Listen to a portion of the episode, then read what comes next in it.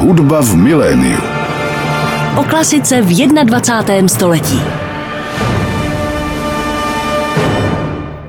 Hezký dobrý den, milí posluchači, ladíte frekvenci 98,7, posloucháte Radio Klasik Praha, no a teď začíná další díl pořadu Hudba v miléniu. Já mám velikou radost z toho, že dnes mohu ve studiu Rádia Klasik přivítat muzikoložku lobkovických sbírek Eleonor Kinsky. Eleonor, vítejte u nás v rádiu. Děkuji. Mám radost z toho, že jste přišla sem k nám, se stoupila z Lobkovického paláce sem na levý Vltavský břeh a budeme si povídat dnes především o Dvořákovi, což možná některé posluchače překvapí, protože před pár měsíci tu byl, můžeme říct si, váš šéf, pan William Lobkovic, se kterým jsme samozřejmě mluvili především o jeho rodině a o vztahu k hudbě, ale o Dvořákovi jsme zas tolik nemluvili, ať jsme zmínili Dvořákův rodný dům v Nela Hozevsi, tak vlastně jaké je to spojení osobnosti Antonína Dvořáka a Lobkovických sbírek a rodiny Lobkoviců? Tak jako člen Lobkovické sbírky je to zajímavá věc, protože u naše sbírky jsou hodně hudebniny, ale hodně málo od Dvořáka ale naopak máme v majetku Lobkovicu rodní dům Antonína Dvořáka v Nedahozevsi, který stojí hned vedle zámku a proto samozřejmě se teďka věnujeme víc a víc taky skladatel Dvořák. Já jsem vás představil jako muzikoložku. Teď někteří posluchači jistě přemýšlí na tom, kde jste se naučila tak výborně česky, ač vaše jméno úplně česky nezní tak to možná musíme vysvětlit. Jaká byla vaše cesta do Česka nebo do Prahy? Tak já se musím moc omlouvat za můj češtinu, protože rodinu mám původně z Čech, ale dědeček se stěhoval pryč do Německa v roku 45 a od tu dobu celá rodina byla buď v Německu, v Rakousku nebo ve Francii taky. A my jsme se stěhovali zpátky, um, celá rodina v roku 96, ale já jsem potom šla do francouzský liceum a kvůli to moje čeština zní trošku zvláštní, asi trošku německá nebo francouzská. Ne, zní naprosto skvěle. To vás hned v začátku musím uklidnit a máte můj obdiv, že jste se naučila češtinu tak dobře. Ještě než se dostaneme k Dvořákovi samotnému, mm-hmm. představil jsem vás tedy jako muzikoložku, tak přiznám se, že vždy, když mluvím s někým, kdo studuje hudbu, ať už jako aktivní interpret nebo jako vědec, muzikolog, tak vždy tam musí být nějaká vášeň pro tu hudbu samotnou. Tak co rozhodlo u vás, že jste se začala věnovat muzikologii a studovala ji na vysokých školách? Nevím, u mě to bylo vždycky docela jistý. Já jsem od malinka hrála na husli, ale hlavně jsem hodně šla do koncerty. Měla jsem dědeček, který byl vedoucí Wiener Musikverein ve Vídni, tak jsem mohla od malinka jít do nejkrásnější koncerty a opravdu jsem byla hodně rozmazlená taková.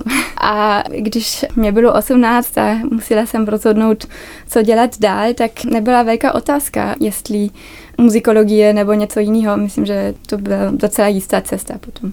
A kde jste studovala?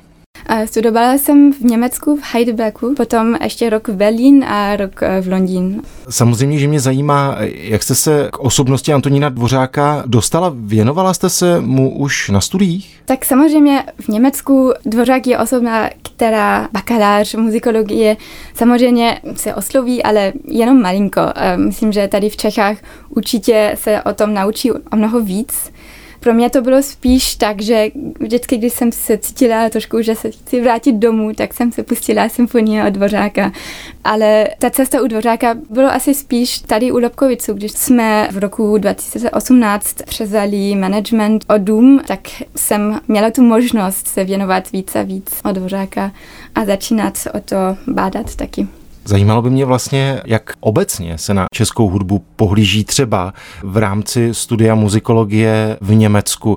Jsou tam pracoviště, která se třeba některému z českých skladatelů věnují více než ostatním, nebo zkrátka se česká hudba probírá stejně jako hudba italská nebo francouzská. Jak to je? Já si myslím, že česká hudba, tak jak to zní, tak to asi se věnují spíš Dvořák, um, Janáček, Smetana a tak dále. Ale hlavně v Heidelberg um, to je sice přesně vedle Mannheima, tam byli v 18. století hodně příznámí české skladateli, um, tak to se tam samozřejmě hodně studovalo, ale ne tak, jako že by to bylo česká hudba, ale spíš manheimská hudba. A Zmínili jsme osobnost Antonína Dvořáka, zmínili jsme jeho rodný dům v Nela Hozevsi. Myslím si, že bude pro spoustu našich posluchačů eh, zajímavé právě podívat se na to Dvořákovo dětství, o kterém bych si chtěl dnes povídat, protože přeci jenom ten jeho aktivní život je velmi dobře známý. Ale vlastně ví se, jak se Dvořákova rodina do Nela Hozevsi vůbec dostala? Ano, tak rodina Dvořáková byla krají už docela známa a bylo to často tak, že členy rodiny se stěhovali každý pár let od jedné vesnici na, do druhou. A myslím, že v Nelahozevsi byl dědeček Dvořák už v roku 1818 ale potom se zase odstěhoval, stěhoval se zpátky a tak dále. V Nelauze se potom taky žil jeden strýc od Dvořák, um, Josef Dvořák, než se potom stěhoval tatínka Dvořáka František v roku 1840 do Narazes. Historie hudební říká, a vždy se to učí i ve škole, že Dvořák se narodil do řeznické rodiny. Tak vy jste říkala, že ta Dvořáková rodina byla známá v tom kraji, tak hmm. byli známí jako řezníci? Opravdu je to tak, že celý ten, nechci říct rod, ale ta rodina v té době byla řezníky? Ano, tak už dědeček Jan Dvořák byl řezník, a skoro všichni středí od Dvořák, i táta, potom i některý bratři od Dvořáka se dostali jako řezníky a hodně často taky zali management od, nebo management, teď mi nepřijde české slova, od hospodu. A to byl docela známý, nebo normální, běžný, že řezník přezval i um, hospodu. Antonín Dvořák nebyl jediným dítětem svých rodičů, vlastně těch sourozenců byla celá řada. Možná nechám na vás, abyste řekla vlastně kolikátým dítětem Dvořák byl a zdali víme, jaké měl vůbec vztahy v dětství se svými sourozenci. Ano, tak Dvořák byl první dítě, tak nejstarší v rodině a měl potom ještě hodně sourozenci, byl jeden z devět sourozenců a měl potom hodně blízko ještě bratr, který se jmenoval jak táta, taky František a potom sestra Aloizia a to byli ty dva sourozenci, kteří se narodili přímo tady taky v rodní dům. Potom další sourozenci se už narodili taky v Nelahozevsi, ale už v jiným domě. Dnes samozřejmě se většina dětí narodí v porodnici, v době Dvořákově to tak samozřejmě nebylo, ale máme opravdu důkaz nebo doklad o tom, že se Antonín Dvořák narodil v tom domě v Nela Hozevsi, o který se teď staráte? Ano, je to takhle napsané v matrice. Tam je napsáno, že se narodil Antonín Dvořák 8. září 1841 a že se narodil přímo v dům číslo 12, co je ten náš dům. Myslím si, že všechny nás zajímá, jaké bylo první setkávání Antonína Dvořáka s hudbou, tak napadá mě, zdali to byl místní kostel, kde slyšel muziku jako první, nebo víme třeba o tom, že doma zpívali, že se hrálo? Tak rodina Dvořáková byla hodně citlivá na hudbu. Um, existuje taková anekdota, a um, já jsem na začátek tomu tolik nevěřila, ale potom vám řeknu, že mohlo by to být asi pravda a to je to, že Antonín se narodil přímo, když bylo vedle, ve vedlejší místnost muzika, tak tanec a hrála tam kaple a v stejnou dobu rodila Anna Dvořáková a já jsem si myslela, že to je hezká pohádka, ale je to pravda, že 8. září je den narozeniny Pamní Marii a to je den, kde normálně se takhle tančilo na hospodu, tak je docela možný, že se to takhle stalo. Zmínili jsme tedy rodinu, zmínili jsme kostel. Mm. Chodila Dvořáková rodina do kostela? Ano, myslím, že Dvořák byl celý život hodně věřící a v roku 1800 nebo v roce 1840 a tak dále bylo ještě normální, že všichni lidi ve vesnici šli do kostel docela často. Školní děti šli skoro každý den. A kostel byl takový centrální místo ve vesnici, kde se sešly všechny rodiny. Bylo v kostel taky hierarchie, kdo mohl sedět kde a bylo to hodně důležitá místo pro všechny um, navštívníci nebo pro všechny um, lidi, kteří bydleli v Nelahozevsi. A myslím, že pro Dvořák určitě hodně důležitá místnost, protože tam se potkal první v životě, jak to říct, s velkou hudbu, tak ne žádná lídová hudba, ale opravdu hudba od známější skladatelů. A taky zajímavý je, že od dobu, kdy šel do školy, tak byl člen sboru a mohl zpívat možná na kůru pro několik mši a když už byl dost šikovný a mohl zahrát na housli, tak hrál i takhle v orchestru na Mozartový, Haydnový, Koželový mši. Víme vlastně, kdo byli jeho první učitelé, ať už v rámci kostela nebo školy v Nelahozevsi? Ano, jeho první učitel byl kantor Špic, Josef Špic, který byl učitel a kantor v Nelahozevsi Um, pro možná asi český lidi všichni ví, co to je kantor, ale myslím, že pro mezinárodní je to hodně zajímavá informace a mě to, když jsem o to četla poprvé už několik let zpátky, to je asi ten důvod, proč byli tolik známí hudebníci z českých zemí, protože na každou vesnici byl učitel, taky kantor, uměl hudbu a možná uměl hudbu i v první řadu, uměl hrát na několik nástrojů, uměl hodně často i skládat um, hlavně církevní hudbu.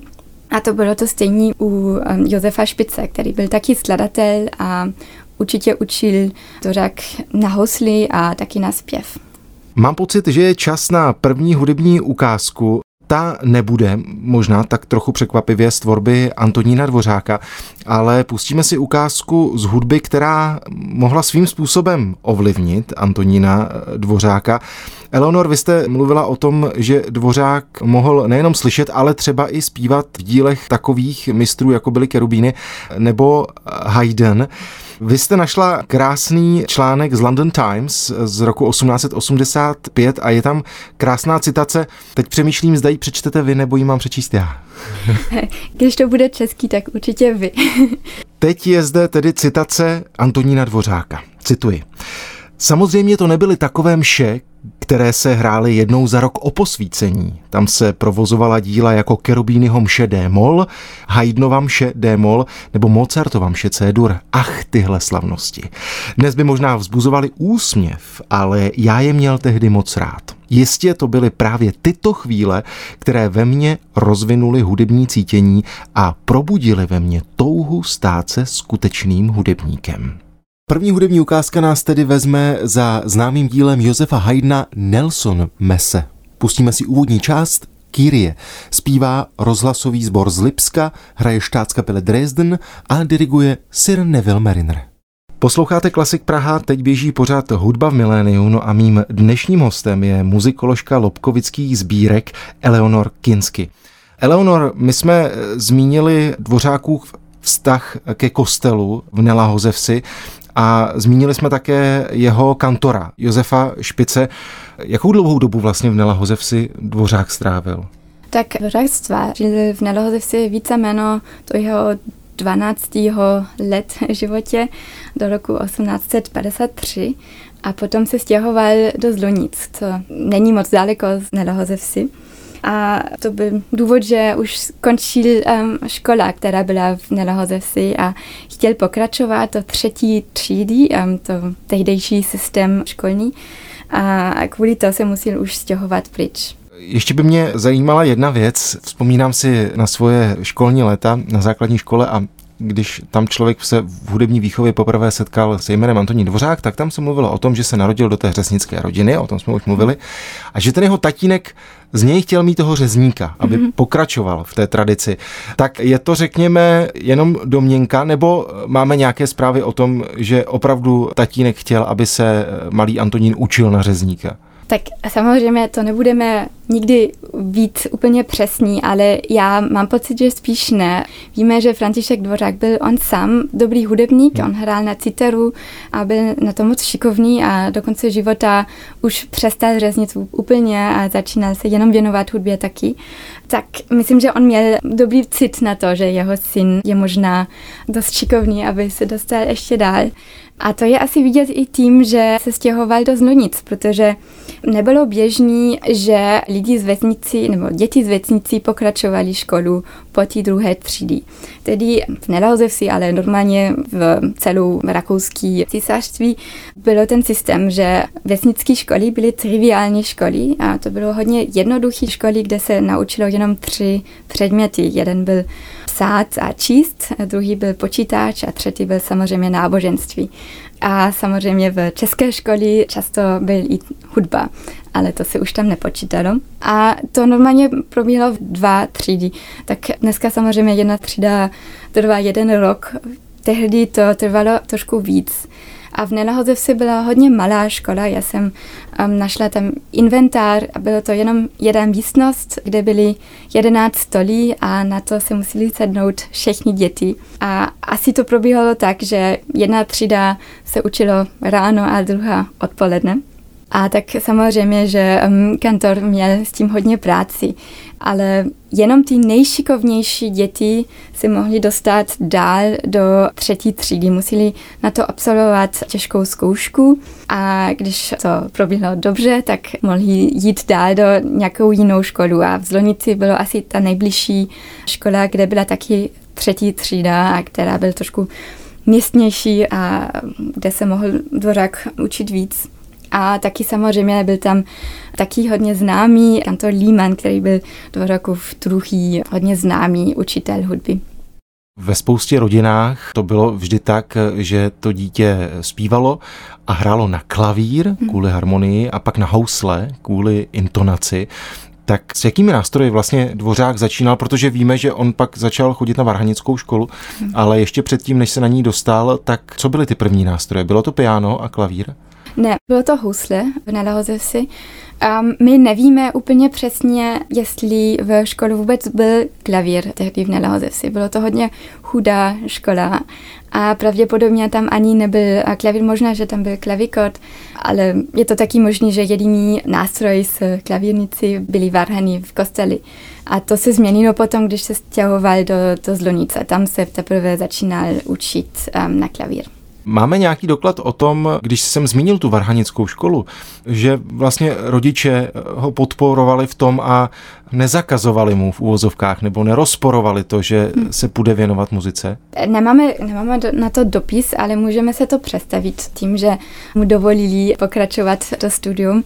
Určitě to nebylo jednoduché i pro dvořáka, protože rodina byla chudá, měli hodně dětí a myslím si, že od tu dobu, co se stěhoval do Prahy, už nedostal žádnou finanční pomoc od domova, tak se opravdu musel starat o sebe sám. Ještě když se vrátíme do toho dětství, tak v rámci té první hudební ukázky jsme si četli tu citaci z rozhovoru, který Dvořák poskytl novináři v Londýně pro London Times a právě on tam mluví o různých těch slavnostech. Tak samozřejmě, že ta zbožnost byla jiná, než je v současnosti a na těch malých obcích se žilo podle toho liturgického kalendáře a slavili se všechny ty slavnosti, které se slavit měly a ty byly samozřejmě spojené s hudbou, ale i se světem poutí a všech možných ostatních věcí. Předpokládám, že Dvořáková rodina jako řeznická rodina se toho všeho účastnila. Určitě a hlavně jako rodina, která udělali, žili v hospodu ještě víc. Um, tak vesniční život byl asi hodně veselý, samozřejmě byla těžká práce všude. Nelahozeves byla ale hodně zajímavá vesnice, protože bylo to centrum panství a kvůli to nebydlili tam žádné hodně bohatí sedláci, ale spíš chudší lidi, kteří měli ale různě a hodně variabilní řemesla, tak byl tam i krejčí, byly tam hodně, hodně různě řemesla, co se asi dneska, když se jdeme podívat do Nevelhozeves, ani nemůžeme představit. Tak bylo to docela živá vesnice a normální bylo, že každá neděle po mši se všichni sešli v hospodu na tanec nebo na muziku. A to samozřejmě bylo ještě důležitější nebo větší, když tam bylo nějaký svátek, i hlavně svátky, které nebyly v neděli. A asi největší oslava roku byla posvícení, kde přišli několik lidí ještě z různých věcnicí okolo a tam opravdu muselo být hodně velká oslava. Ještě bych se zastavil u jednoho tématu a to je ten dětský svět, který je spojován s tím, když maminka nebo tatínek dítěti vypráví pohádky nebo mu zpívá ty lidové písničky, tak víme i o tom něco ve spojení s Dvořákem? Tak nevíme přesně, jaké pohádky Dvořák viděl. Já vím, že třeba Polednice od Erbena už byla publikovaná v časopise, tak už je to ta doba, kde se opravdu lidi začínali věnovat i intelektuální české pohádky a samozřejmě víme, že Dvořák pozdější v životě hodně napsal hudbu o Erbenovi eh, díly, ale taky další, jako třeba Rusalka. Bylo to pro ní určitě důležitá, eh, důležitá věc. Víme taky, že Dvořáková babička, taky Anna Dvořáková, mu asi vypravila několik pohádky, protože byl to nejstarší eh, vnuk, tak, tak um, měl asi z toho štěstí, že se to mohlo využít nejvíc od jeho sourozenci. Na Klasik Praha je dnes mým hostem v pořadu Hudba v miléniu muzikoložka lobkovických sbírek Eleonor Kinský. Eleonor, my jsme až doteď mluvili pouze o, řekněme tomu, hudebním začátku Antonína Dvořáka, o jeho dětství v Nelahozevsi a potom o jeho cestě do Zlonic na další školu, ale myslím si, že není bez zajímavosti se vlastně podívat na ten nelahozevský život normální v úvozovkách, bez toho hudebního pozadí.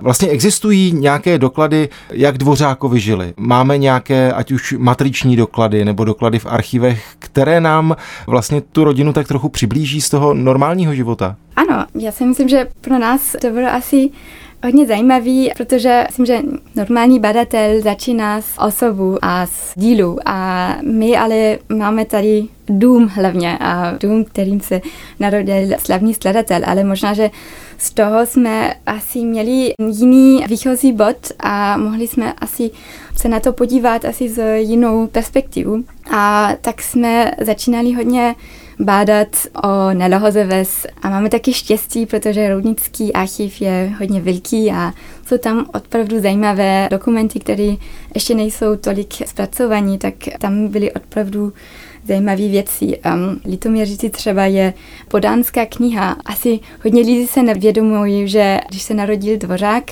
v roku 41, tak ještě nebylo rok 48, kde se zrušilo podánství a že Dvořák se ještě narodil jako podán od rodiny Lobkovic.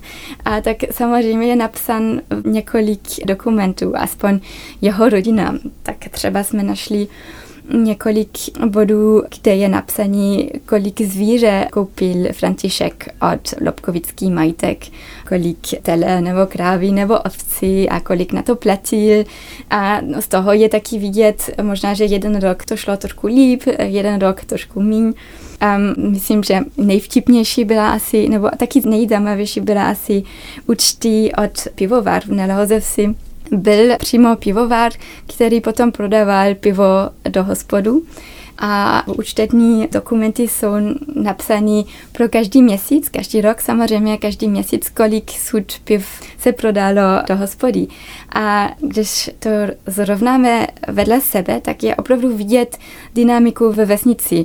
Třeba v zimu se nepilo tolik než v létě, samozřejmě v létě byly více tancovačky, v zimě byl pust, tak tam se tolik nepilo ale taky třeba v roku 1842 hořilo ten náš dům číslo 12 a rodina se musela ostěhovat aspoň víceméně za rok, aby se to všechno opravilo. A ten rok 42 se skoro neprodávalo žádnou pivu do hospody, samozřejmě kvůli to, že tam nebyla hospoda.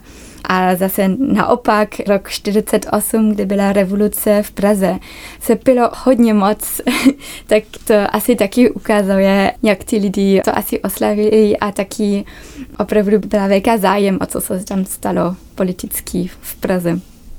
Máme nějaké doklady o tom, když jste zmínila ten vztah, řekněme, ekonomický Lobkoviců a Dvořákových, tak máme nějaké doklady o tom, vlastně jaký vztah měli, řekněme, lidský, ač byli samozřejmě v rozdílné kategorii životní, ale víme o tom, že třeba Dvořákovi mohli být vůbec v nějakém kontaktu přímo s Lobkovicovými?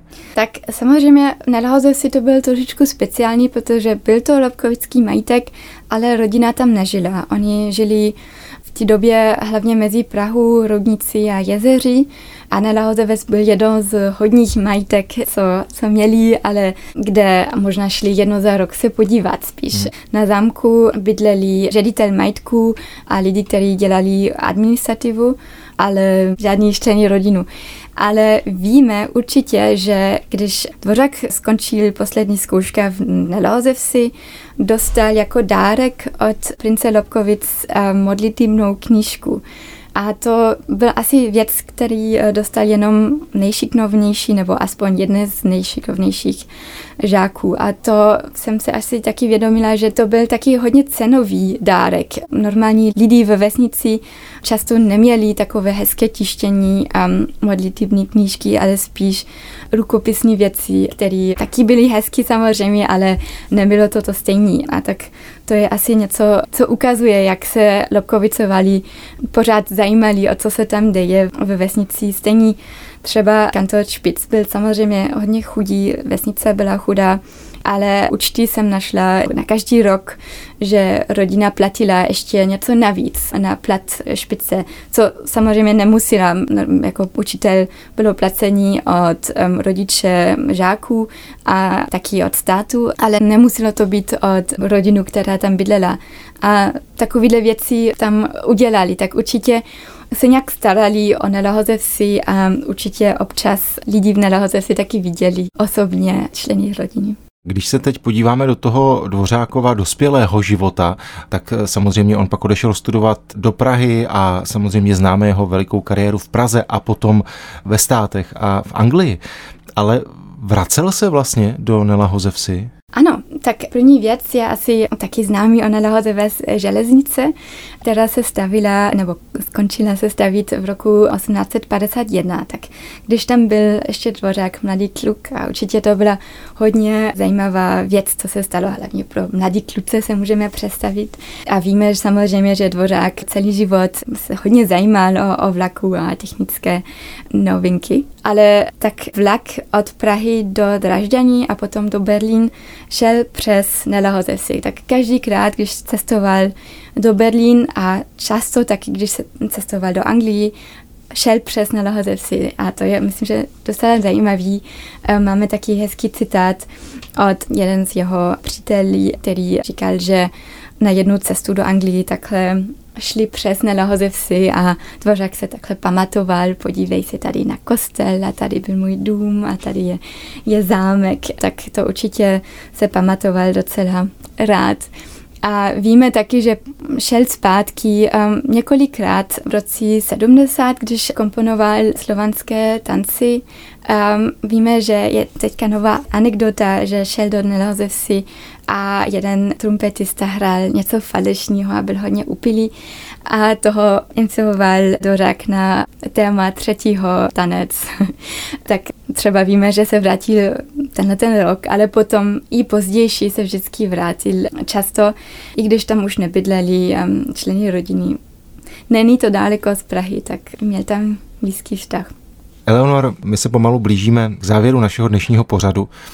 A mě by zajímala jedna věc. Jste člověkem, který vystudoval muzikologii, který strávil několik let na různých místech Evropy, tak mě by právě zajímal ten pohled člověka, který Dvořákovo dílo dobře zná, jak na něj pohlíží v cizině? Tak my samozřejmě víme, že všichni dobře znají a milují jeho Novosvětskou, protože Dvořákova devátá je českým nejhranějším dílem ve světě. Víme o tom, že když jede nějaký český orchestr do Ázie, tak všichni po něm vždy chtějí dvořáka, ať už osmou nebo devátou. Ale z vašeho pohledu, jak on je vnímán jako skladatel pro cizince? To je zajímavá věc. Já jsem užila různě věcí a myslím, že Často američani ho znají moc dobře, protože byl v Ameriky a oni ho skoro vidí jako americký skladatel. A taky angličani samozřejmě ho znají moc dobře, on tam cestoval docela často. A i v Německu a v Rakousku je to známý skladatel, ale třeba když říkám jméno Antonína Dvořáka v Itálii, tak skoro nikdo neví, kdo to je a stejný v Skandinávii. Myslím, že tam je asi vidět, jak je to ještě blízko v historii a opravdu ty místa, kde Dořák cestoval, tam je o mnoho známější než místa, kde tolik nebyl. A platí to, co jsem říkal, že opravdu ta novosvětská je nejznámější a, a vůbec vlastně, jaké je povědomí o jeho dalších skladbách? Tak samozřejmě Rusalka jako nejznámější opera a vlastně skoro snad jediná hrana ve světě. Mm. Tak jak je to s těmi ostatními díly? Tak, jak říkáte, Novosvětská znají skoro všichni stejní, možná umoresku a možná taky slovenské tanci, a rusalka samozřejmě. Ale potom já jsem dělala takový malý experiment a zkoušela jsem jako rozumět, kdo by znal jaký největší hity od Dvořáka. A když jsem zeptala české lidi, tak Často mi říkali, že druhá věta od americký kvartet je tak nejznámější díla Dvořáka, ale když jsem to ukazovala, jenom ta hudba, neříkala jsem jméno, nic, lidí, kteří nejsou český, tak nikdo to skoro neznal. A potom jsem zjistila, že to se hraje často na české pořby. A je to asi proč všichni tady to znají moc dobře. Na závěr eh, taková osobní otázka, když se zabýváte dvořákovským výzkumem, pouštíte si dvořáka? Jo, samozřejmě, samozřejmě. Tak hlavně na začátku, když jsem začínala bádat, tak jsem zkoušela opravdu poslouchat si na všechno, co existuje od Dvořák, ale jsem moc ráda, že už z toho nemám dost a pořád se můžu na to poslouchat s radostí. A je to krásná hudba. Eleonor, díky moc, že jste přišla sem k nám do Rádia Klasik. Díky moc, že House of Lobkovic a Lobkovické sbírky se věnují odkazu Antonína Dvořáka. Ještě jednou se skláním před vaší češtinou a celou tu hodinku si říkám, kež bych uměl nějaký jiný jazyk než češtinu, jako vy právě ten jazyk český. Ať se vám daří, ať se daří House děkuji. of Lobkovic a doufám, že se nevidíme naposledy. Moc děkuji. Já děkuji. Hudba v miléniu.